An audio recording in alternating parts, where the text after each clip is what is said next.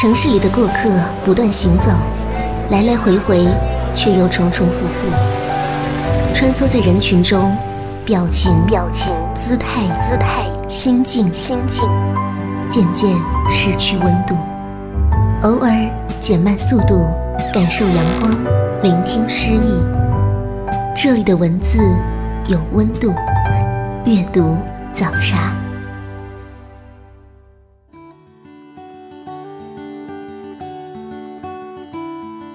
欢迎收听阅读早茶，我是主持人西西。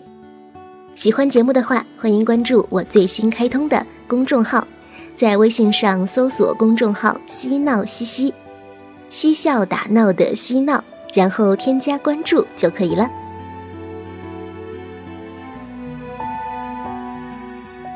那么今天节目的主题是幸福，与你分享让人感受到幸福的作品。喜欢听我另一档节目的朋友呢，会经常听到我播读村上春树的短篇。我本人当然很喜欢这位大师。今天节目要分享的第一本书就是村上春树的新作品。不过呢，这本书既不是小说，也不是散文，而是一本绘本。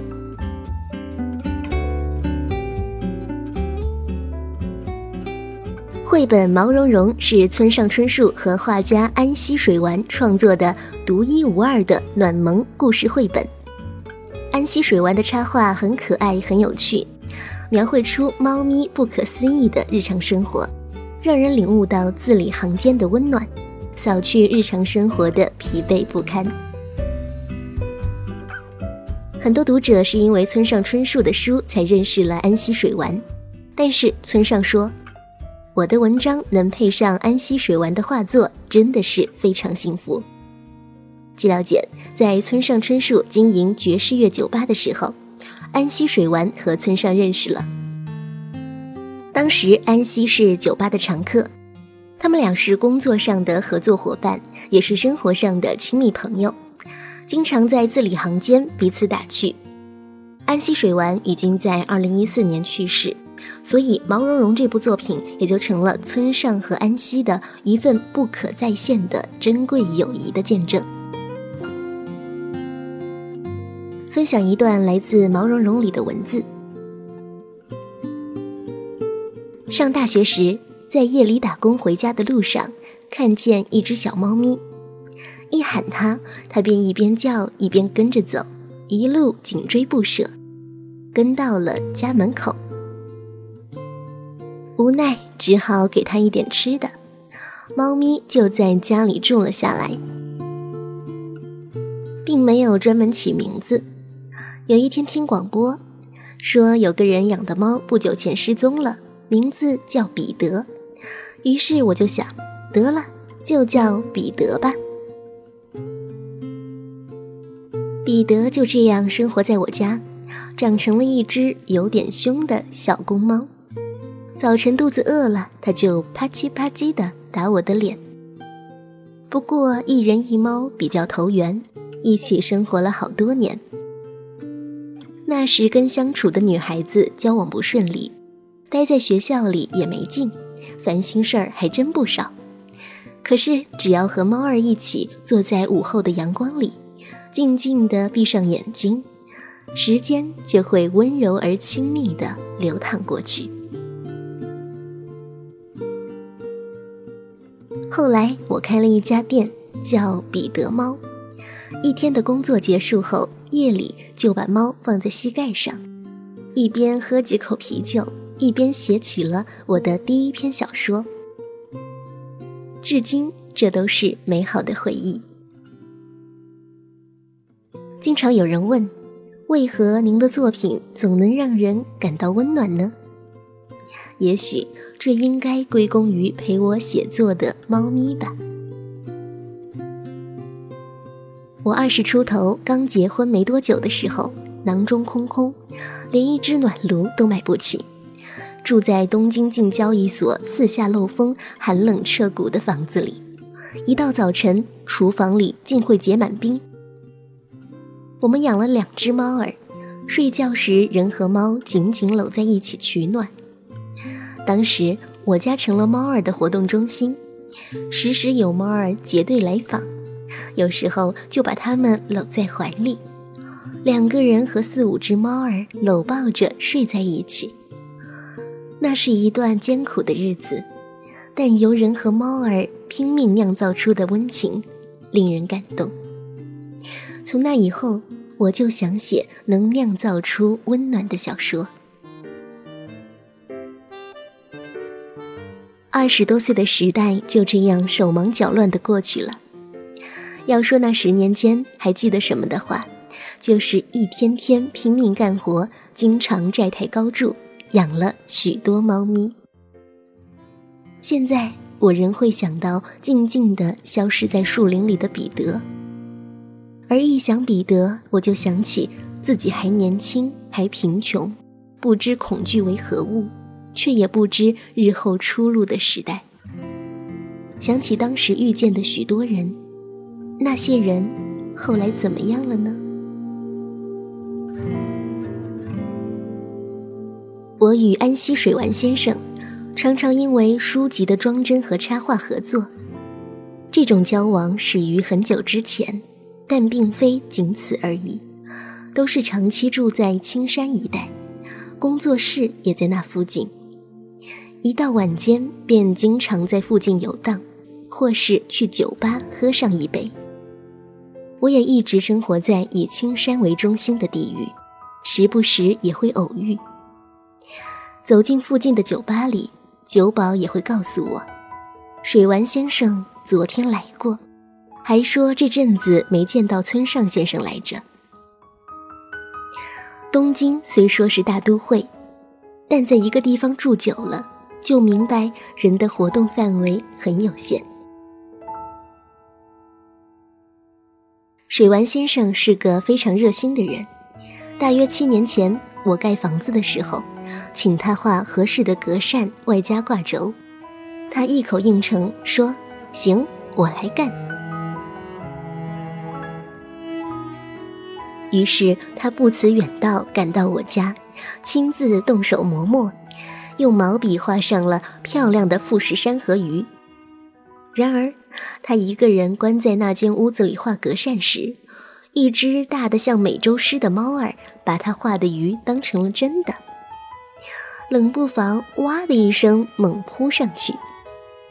水丸先生虽然身负重伤，鲜血淋漓，却还是紧握着画笔不放。坚持把格扇画完，这当然是无根无据的谎言。我家那只暹罗猫只是夺过来，兜了一圈，舔了舔爪子而已。水丸先生害怕猫狗，一定把那只暹罗猫看得像美洲狮一般大了。自那以后，我遇到好多人问：“听水丸先生说，您家里养了一只非常凶猛的猫，是不是呀？”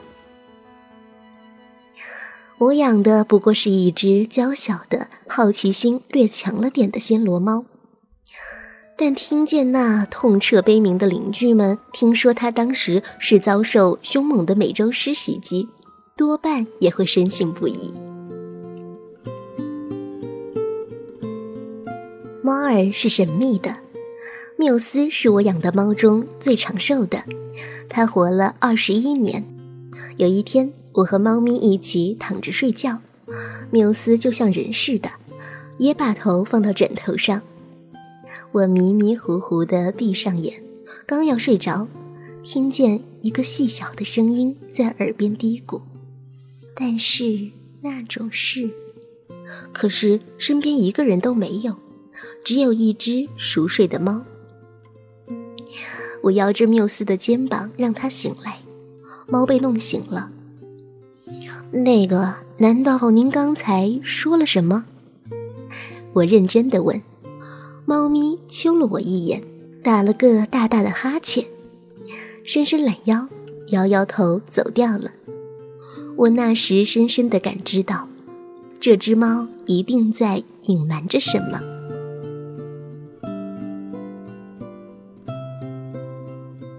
这世上绝大部分的猫，我都喜欢。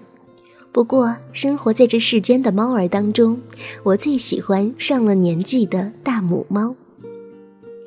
我和那只猫咪一起生活是在六七岁，刚刚升小学的时候。它的名字叫段通，它有毛茸茸的毛，肥嘟嘟的后脖颈，凉凉的耳朵，喉咙发出咕噜咕噜的声音，像夏末的海浪声。空寂无声的午后，让人想起荒芜已久的空荡荡的澡堂。当猫咪躺在洒满阳光的廊子里睡午觉的时候，我喜欢在它身边咕咚翻身一圈，闭上眼睛，将所有的思绪从脑袋里赶出去，嗅着猫咪的气味，感觉自己也变成了猫的一部分。我们从猫咪身上学到，幸福是温暖而柔软的东西。它也许就在身边，不在别处。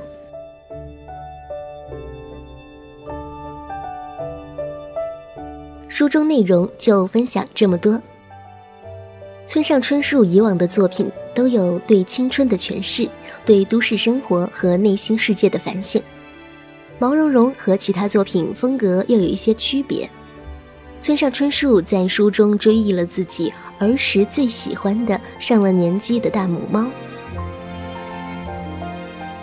安溪水丸的插画可爱有趣，画面简单纯净，充满了童稚和天真的气息，描绘出了猫咪不可思议的日常生活，让人领悟到字里行间的温暖，扫去日常生活的疲惫。其实呢，村上迷都知道村上春树喜欢猫，他也在很多作品当中有描写过。而在《毛茸茸》这本书中，村上将以往充满童真和温暖的文字，坦诚猫咪所承载的那些记忆与美好，相信所有读者都能够在这本书中获得共鸣。接下来送上一首温暖的歌曲。稍后节目，我们继续阅读早茶。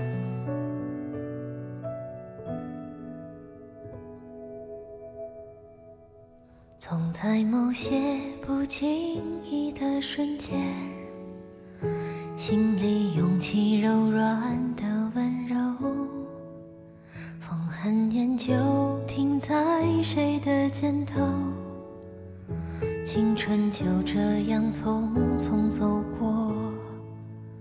放慢所有回忆里的感受，只怕听见谁忽然泪流。那些曾经不经事的哀愁，如今是最愉快的拥有。我们挥手，终究却忘了牵手，起勇气。却只能做朋友，犹如花火般短暂的美梦。我庆幸我也曾感受过，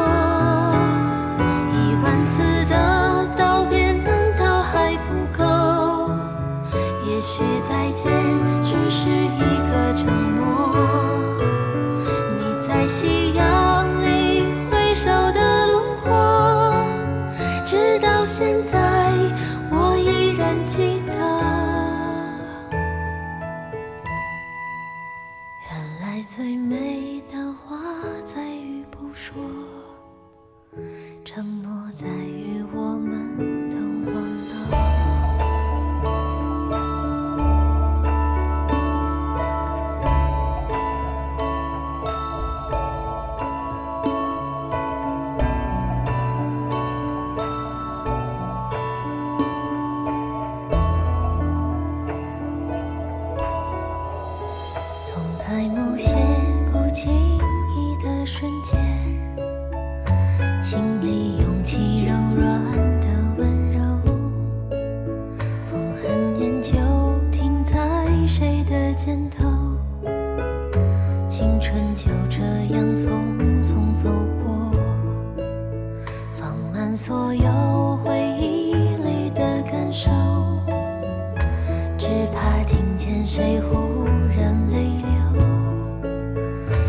些。些曾经不经事的哀愁，如今是最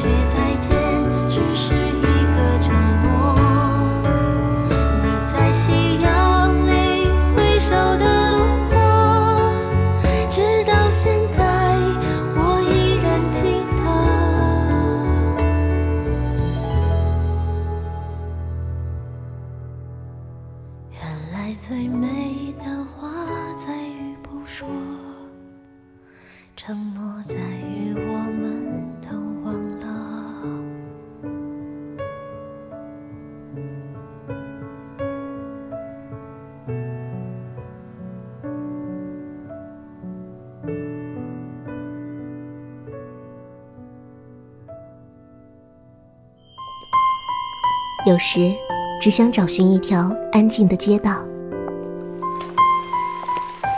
随意翻开某一本书，忘记时间，忘掉烦恼。在您耳边的是阅读早茶。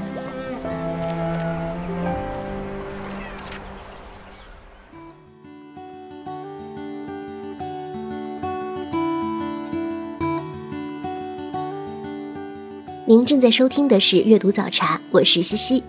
今天节目的关键字是幸福。分享到第二本书，标题是《你今天真好看》。你今天真好看是一本非常蠢萌的治愈系漫画集。这本书收录了一百五十多张逗趣漫画，书中集结了所有你能想到的各种萌物，恐龙。棕熊、兔子、企鹅，甚至呢还有土拨鼠。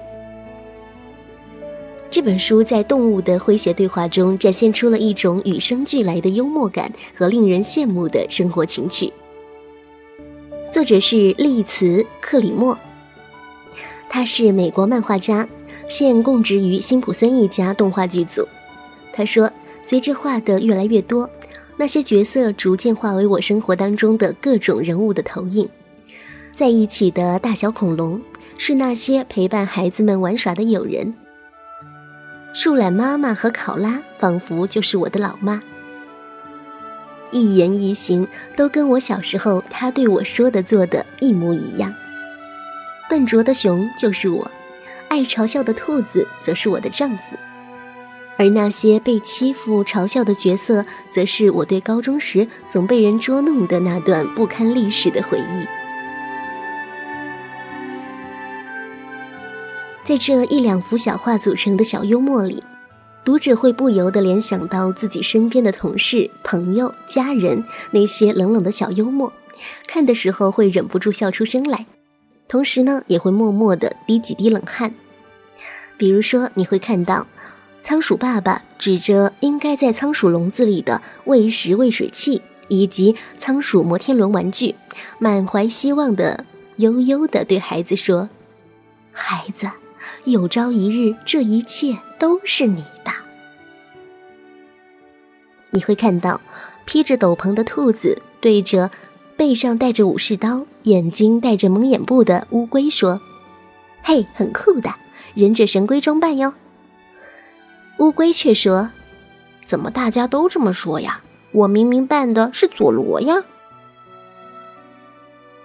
还有一幕是，两只小企鹅悄悄地说：“嘿，不如你跟你妈说，今晚你去我那儿，我也跟我妈说，晚上在你那儿，这样我们就能整晚不回家，在外面啦。”而第二幕的镜头却是，原来两只小企鹅就在两位面对面的企鹅妈妈的肚子下面，然后他们共同说：“我觉得行不通。”这些让你觉得忍俊不禁的小幽默，就在那间断的几个字的衬托下，泛起鲜活的小场景。就像作者写的：“假如它能使你微笑和开怀，或哪怕只是让你感觉比在翻开它之前好了那么一点点，我都会感到开心。”也希望这本书能给大家带来一丝丝的轻松和快乐。接下来分享这本书中作者写的序言给大家。嗨，我是丽慈，我从小就喜欢看漫画和画漫画，在妈妈的鼓励下，我开始尝试创作，画属于自己的故事。我画漫画总是从封底开始，从右往左，有时我会试着画马特·格勒宁《地狱生活》那样的黑色幽默风格。有时则会尝试着去模仿卡尔文与霍布斯书中那样美轮美奂的插画，不过这两种路线我都没能学得特别像样。尽管如此，小小的我还是尽心尽力地画着，梦想着有一天能够成为拥有自己作品的漫画家。如今真的实现了这个目标，我感到无比幸运。当然，在通往理想的道路上，我也克服了许多困难。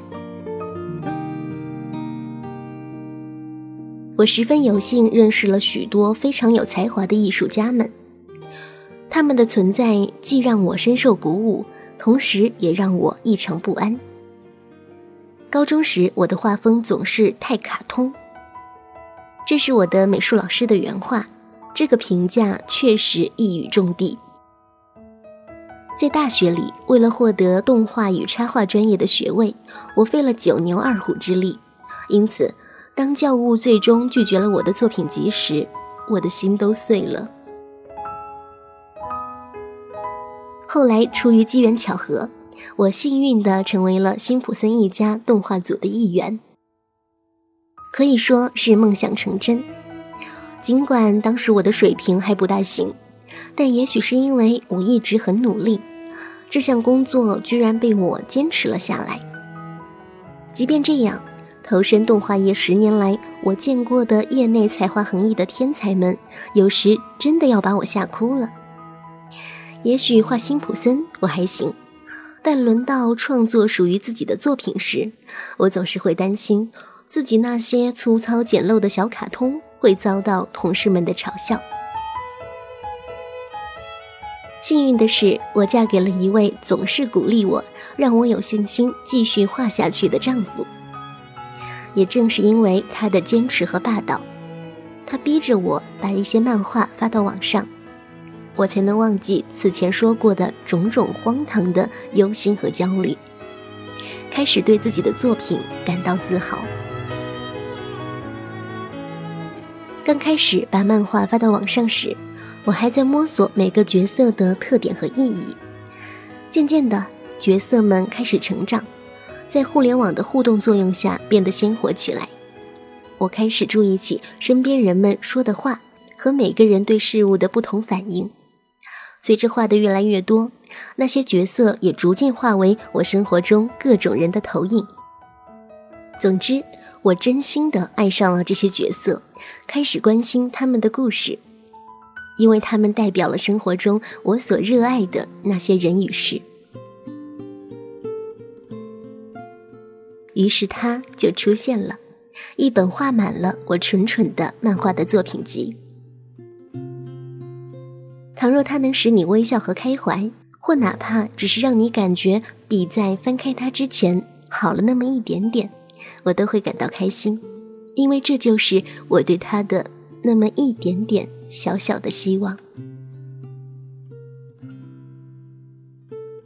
书的内容就分享到这里，书呢还是要买回家拿到手上捧读，用语言无法形容更多。本期节目到这里就告一段落啦，希望你能听到幸福的感觉。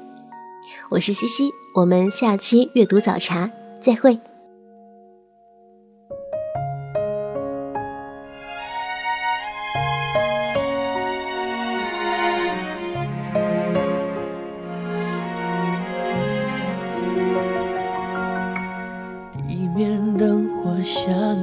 光闪耀，什么地方等着我降落停靠？走过一扇大门，一座桥，什么笑容值得我凝住心跳？往前跑的人需要摆脱遗憾的药。回到教堂祈祷那一秒，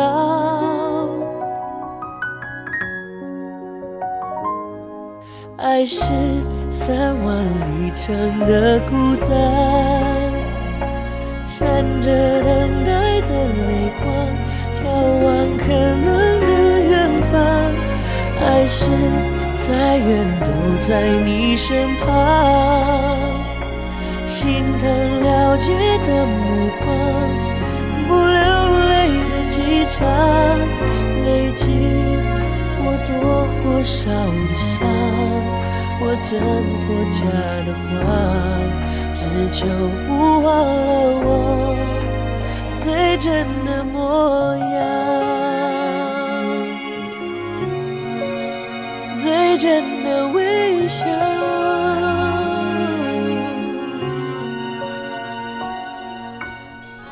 灯闪烁，停住的街道，蓝天绿叶的熟悉不同面貌。一张床，一个停靠，黑夜白昼颠倒，谁能解读脸上的微笑？爱是三万里程的孤单。着等待的泪光，眺望可能的远方。爱知道再远都在你身旁。心疼了解的目光，不流泪的机场，画下或多或少的伤，或真或假的谎。只求不忘了我